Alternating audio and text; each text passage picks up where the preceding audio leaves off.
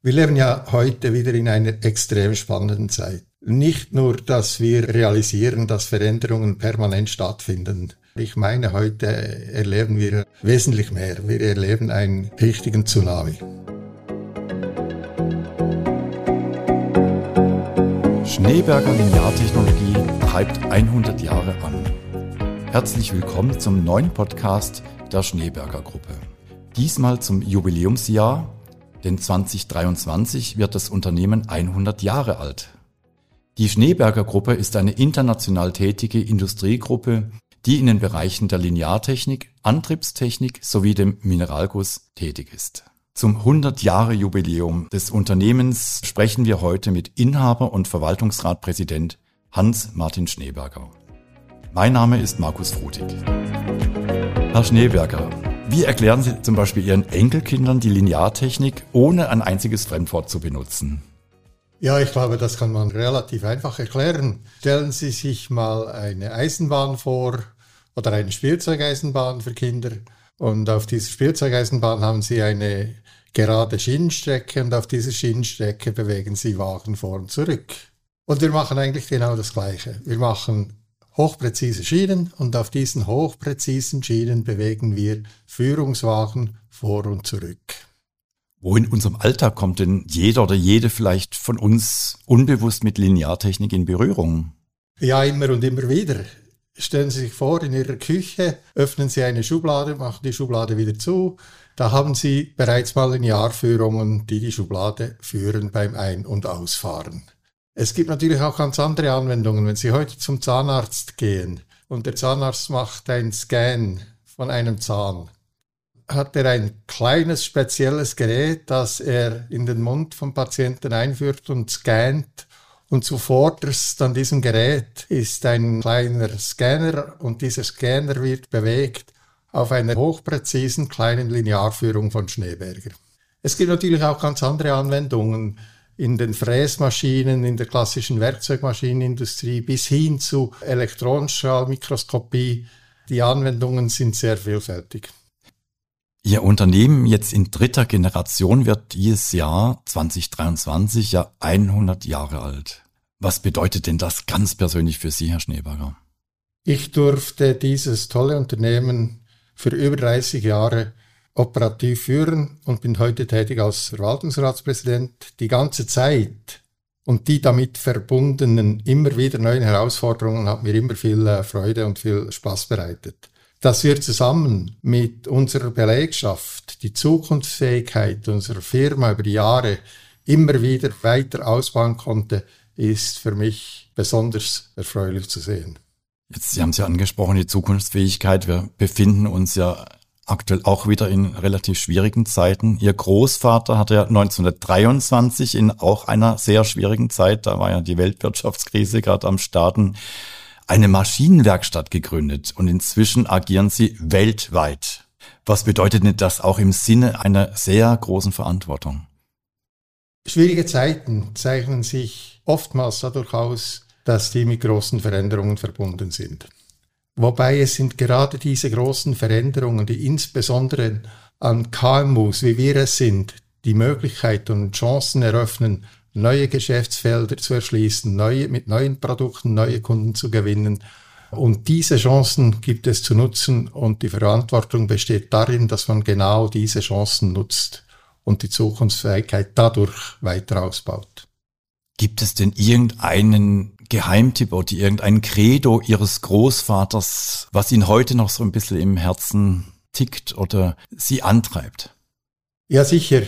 Ich habe von der Fähigkeit gesprochen, immer wieder mit neuen Produkten neue Märkte zu erschließen. Und wenn ich die Geschichte unserer Firma durchgehe, insbesondere die Produkt- und Marktgeschichte, dann ist das hochspannend. Die Firma wurde immer wieder konfrontiert mit Märkten, die weggebrochen sind. Und gleichzeitig war die Firma immer wieder in der Lage, mit neuen Produkten neue Märkte zu erschließen. Und der Aufbau dieser Fähigkeit ist für mich unglaublich spannend. Und es ist ja nicht nur der Aufbau dieser Fähigkeit, es ist dann auch die Pflege dieser Fähigkeit und diese zu leben. Und ich meine, das hat die Firma ausgezeichnet gemacht und ist wahrscheinlich einer der Erfolgsbausteine der Firma. Da komme ich gleich zur nächsten Frage. Was war denn so für Sie der größte Erfolg der Firmengeschichte, an den Sie sich heute noch mit außergewöhnlicher Freude erinnern?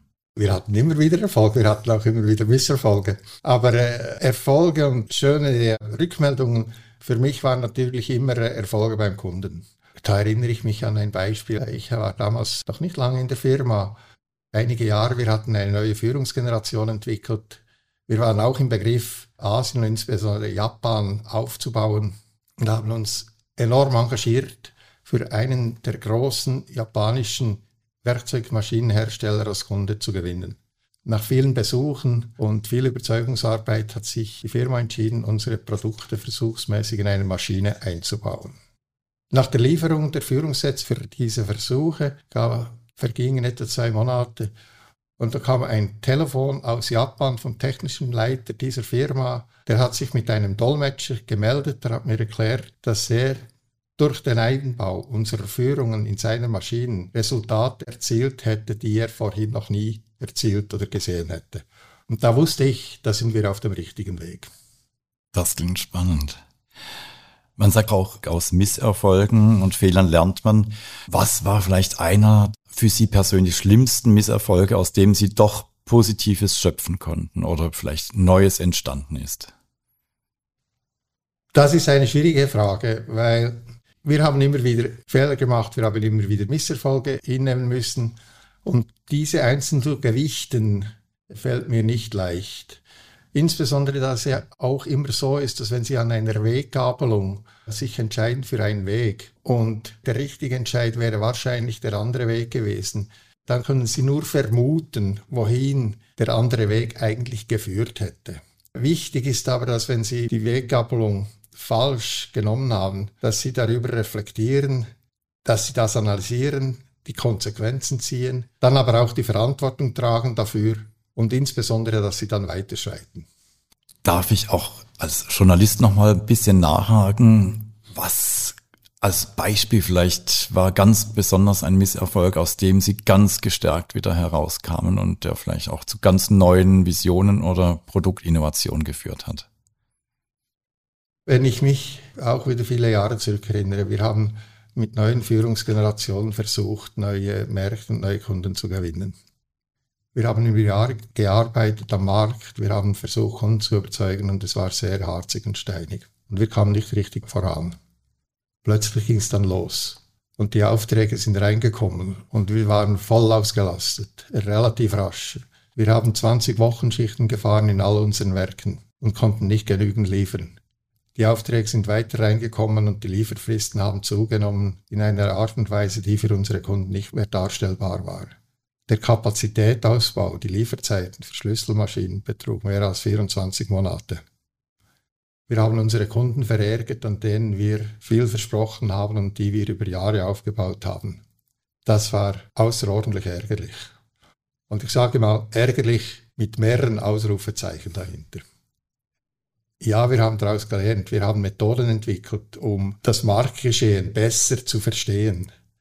Wir haben Kapazitätsauslastungen und Kapazitätsberechnungen so ausgestellt, dass wir immer Kapazitäten vorhalten konnten. Letztendlich haben wir auch sichergestellt, dass wir die Verzahnung mit der Logistik unserer Kunden enger abstimmen, um so unserem Anspruch, Partner unserer Kunden mit zuverlässiger Versorgungssicherheit gewährleisten zu können, auch wirklich garantieren und leben können. Kommen Sie denn überhaupt als Inhaber und Verwaltungsratspräsident noch mit der täglichen Arbeit in Ihren vielen Betrieben in Berührung? Oder sind Sie eher der fädenziehende Schreibtischtäter? Ich habe ursprünglich eine Mechanikerlehre gemacht in der damaligen Maschinenfabrik Wifag in Bern. Durch diese Zeit habe ich eine hohe Affinität mit einem Betrieb, mit einer Werkstatt, mit einer Fertigung entwickelt und liebgewonnen und ich meine, das ist geblieben bis heute. Aber ganz sicher, dem Zeitpunkt, wo ich mich entschieden habe, die operative Führung abzugeben, habe ich auch die tägliche Arbeit abgegeben und bin heute wesentlich weniger involviert in die täglichen Entscheidungen. Die sehr kompetente Geschäftsleitung trifft und eine gute Arbeit macht. Und ich meine, so muss es auch sein. Abgeben heißt ja auch mit Vertrauen umzugehen delegieren zu können. Sie sind nun 67. Haben Sie sich denn auch mit dem Thema der Nachfolgeregelung auseinandergesetzt? Ja, selbstverständlich. Wobei nicht nur ich, sondern auch die Familie und dann letztendlich auch zusammen mit der Geschäftsleitung. Die Möglichkeit, das Unternehmen in der vierten Generation als Familienunternehmung weitergeführt wird, besteht. Eine gute Ausbildung mit internationaler Berufserfahrung, insbesondere auch in den für die Zukunft wichtigen Märkten in Asien, sind in der vierten Generation vorhanden. Jetzt, was hat Sie denn so in letzter Zeit ganz besonders vielleicht von Kundenfeedbacks gefreut, was Sie auch sehr motiviert hat und Ihr Team hier? Mich freut natürlich immer wieder, wenn wir Kundenaufträge gewinnen, Aufträge von Kunden, die uns über viele Jahre begleitet haben und über viele Jahre immer wieder schöne große Aufträge übertragen haben. Insbesondere wenn man sich überlegt, dass die großen Kunden über Jahre und dann auch neue große Aufträge platzieren. Das heißt, dass sie sich auf uns verlassen für die Belieferung, für die Versorgung als Partner, für einen wesentlichen Teil ihrer Geschäfte, dann ist das für mich immer wieder ein schönes Erlebnis und bestärkt mich, dass wir auf dem richtigen Weg sind. Kundenkontakt, Industriekontakte haben Sie zuhauf. Sie waren ja 2020 bis 2021 meines Wissens Präsident der Europäischen Vereinigung für Werkzeugmaschinen und Fertigungsindustrien, dem sogenannten CECIMO. Ich hoffe, ich habe es richtig ausgesprochen. Was bedeutet doch dieses Networking, dieses Aktivsein für Sie persönlich? Was ist da so Ihre ganz persönliche Motivation dahinter? Ich meine, es hat zwei Seiten. Die eine Seite ist sicher, dass man selbst noch besseres Verständnis entwickelt über die Industrie, über die Branche. Die ganz andere Seite ist die Tatsache, dass wir gemeinsam, alle, die aktiv sind in einem Industriezweig, sich engagieren müssen für die richtigen Rahmenbedingungen, dass wir auch hier ab unseren Werkplätzen hier in der Schweiz, in Europa erfolgreich sind. Und genau darin besteht auch die Arbeit von Verbänden, von Organisationen, wie in der Schweiz der Swissmem, wie in Europa das CECIMO. Was ist denn jetzt so im Moment in Ihrem Berufsalltag die größte Herausforderung? Was würden Sie gerade sagen? Wir leben ja heute wieder in einer extrem spannenden Zeit. Nicht nur, dass wir realisieren, dass Veränderungen permanent stattfinden, von dem haben wir schon über viele Jahre gesprochen. Aber ich meine, heute erleben wir wesentlich mehr. Wir erleben einen richtigen Tsunami. Wir stellen Veränderungen und Verschiebungen in der globalen Wirtschaft fest, in einer Art und Weise, wie ich sie in meiner beruflichen Laufbahn noch nie erlebt habe. Schauen wir mal die Energieversorgung an. Da werden neue Pipelines gebaut. Da wird die ganze Energieversorgung wird global neu verlegt und neu aufgezogen. Das braucht Infrastrukturen dazu. Dann kommt die ganze E-Mobilität. Die Fabriken, die heute die Antriebsstränge bauen, die werden wir nicht mehr so benutzen können. Wir brauchen neue Fabriken, wir brauchen neue Batterien. Das alles braucht Kapazität und gibt enorme Verschiebungen in der Struktur unserer Industrie. Und auch hier kommt noch die Verschiebung der globalen Struktur von Europa nach Asien dazu. Ich habe jetzt noch gar nicht von ICT gesprochen, von IoT. Da kommen Datenmengen auf uns zu, wenn wir uns vorstellen, dass wir täglich das Wachstum an Datenmengen exponentiell in die Höhe treiben. Das braucht Speicherkapazitäten, das braucht Computerkapazitäten. Das führt dazu, dass bald mal die IoT und die ICT-Branche wahrscheinlich der größte Elektrizitätskonsument und Verbraucher auf der Welt wird. Diese Veränderungen, ich habe jetzt nur drei angesprochen, die ergeben auch unglaubliche Chancen und unglaubliche Möglichkeiten. Ich verwende viel Zeit darauf, heute zu verstehen, auf welche Pferde wir für die Zukunft setzen wollen und setzen müssen. Gibt es da auch Entwicklungen, dass Sie da immer mehr auch weltweit agierende autarke Systeme entwickeln in der Lineartechnik, dass die natürlich die Maintenance, die Wartungsmöglichkeiten Fernwartung heute automatisiert werden mit künstlicher Intelligenz. Wie sieht's da vielleicht aus? Ja, das ist sicher so. Das ist ganz sicher so. Und wir sind auch sehr gut positioniert um da mitzuhalten und mitzuspielen oder eigentlich vorneweg zu laufen. Und zwar waren wir die Ersten, die aus mechanischen Führungen, mechatronischer Führungen gebaut haben in der Welt. Und dies gibt uns auch einen Vorsprung in der ganzen Gestaltung und Entwicklung von intelligenten Führungen, von Führungen, die kommunizieren können und vieles mehr. Sie haben ja gerade angesprochen, weltweit. Sie haben rund 1400 Mitarbeitende. Wie begehen Sie denn die 100-Jahr-Feier mit so vielen Menschen? Ja, zuerst weil ich erinnere mich gerne an die Feier, die 75-Jahr-Feier. Haben die ganze Belegschaft von alten Betrieben zu einer großen Feier in Luzern eingeladen. War ein tolles Fest. Wie Sie das richtig feststellen, ist das heute logistisch nicht mehr so ganz einfach. Da haben wir uns entschieden, über den ganzen Sommer hindurch an den verschiedenen Standorten verschiedene Feiern und Feste zu organisieren. Und da freue ich mich riesig darauf. Viele kleine Feste gibt mir auch äh, viel mehr Gelegenheit, mit den Mitarbeitern in Gespräch wieder mal in Tuchfühlung zu kommen und, und sich auszutauschen. Haben Sie denn spezielle Planungen für Ihre Kunden? Die freuen sich natürlich auch irgendwie mal mit Ihnen in Berührung zu kommen, wortwörtlich. Oder gibt es da vielleicht schon Planungen, die Sie da auch ausplaudern dürfen? Ja gut, ich sage nur so, das machen wir natürlich auch. Wobei, es ist ja nicht so, dass ich diesen Anlass brauche, damit ich wieder mal mit den Kunden in Kontakt komme. Das wäre schon nicht ganz optimal. Was macht Sie denn persönlich schon ganz besonders neugierig im Jubiläumsjahr? Neugierig weiß ich eigentlich nicht. Ich freue mich riesig auf die Feste, die wir feiern mit den, den, Mitarbeitern an den verschiedenen Standorten. Und ja, selbstverständlich werden da auch Kunden dabei sein. Aber ich habe auch sonst viel Kontakt mit unseren Kunden. Freue mich alle, unsere Kunden, alle unsere Mitarbeiter wieder mal zu sehen und Zeit mit ihnen zu verbringen. Was, wenn Sie zusammen ein Fazit ziehen, was wollten Sie schon mal immer insgeheim allen Ihren Mitarbeitenden sagen? Dass ich stolz bin auf die Arbeit, die wir gemeinsam machen jeden Tag dass ich stolz bin auf das, was wir erreicht haben, dass ich mich riesig freue, diese Arbeiten weiterzuführen. Ich bedanke mich ganz herzlich für das schöne Gespräch mit Ihnen hier in Rockville. Viel Spaß zu den vielen Jubiläumsfeiern mit Ihren Mitarbeitenden und Ihren Kunden. Vielen Dank, ich freue mich darauf.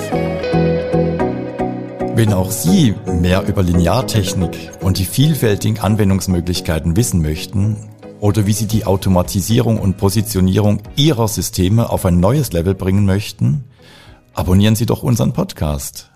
Für weitere Fragen, Infos oder Feedback stehen Ihnen die Antriebsspezialisten der Schneeberger Gruppe auf www.schneeberger.com zur Verfügung.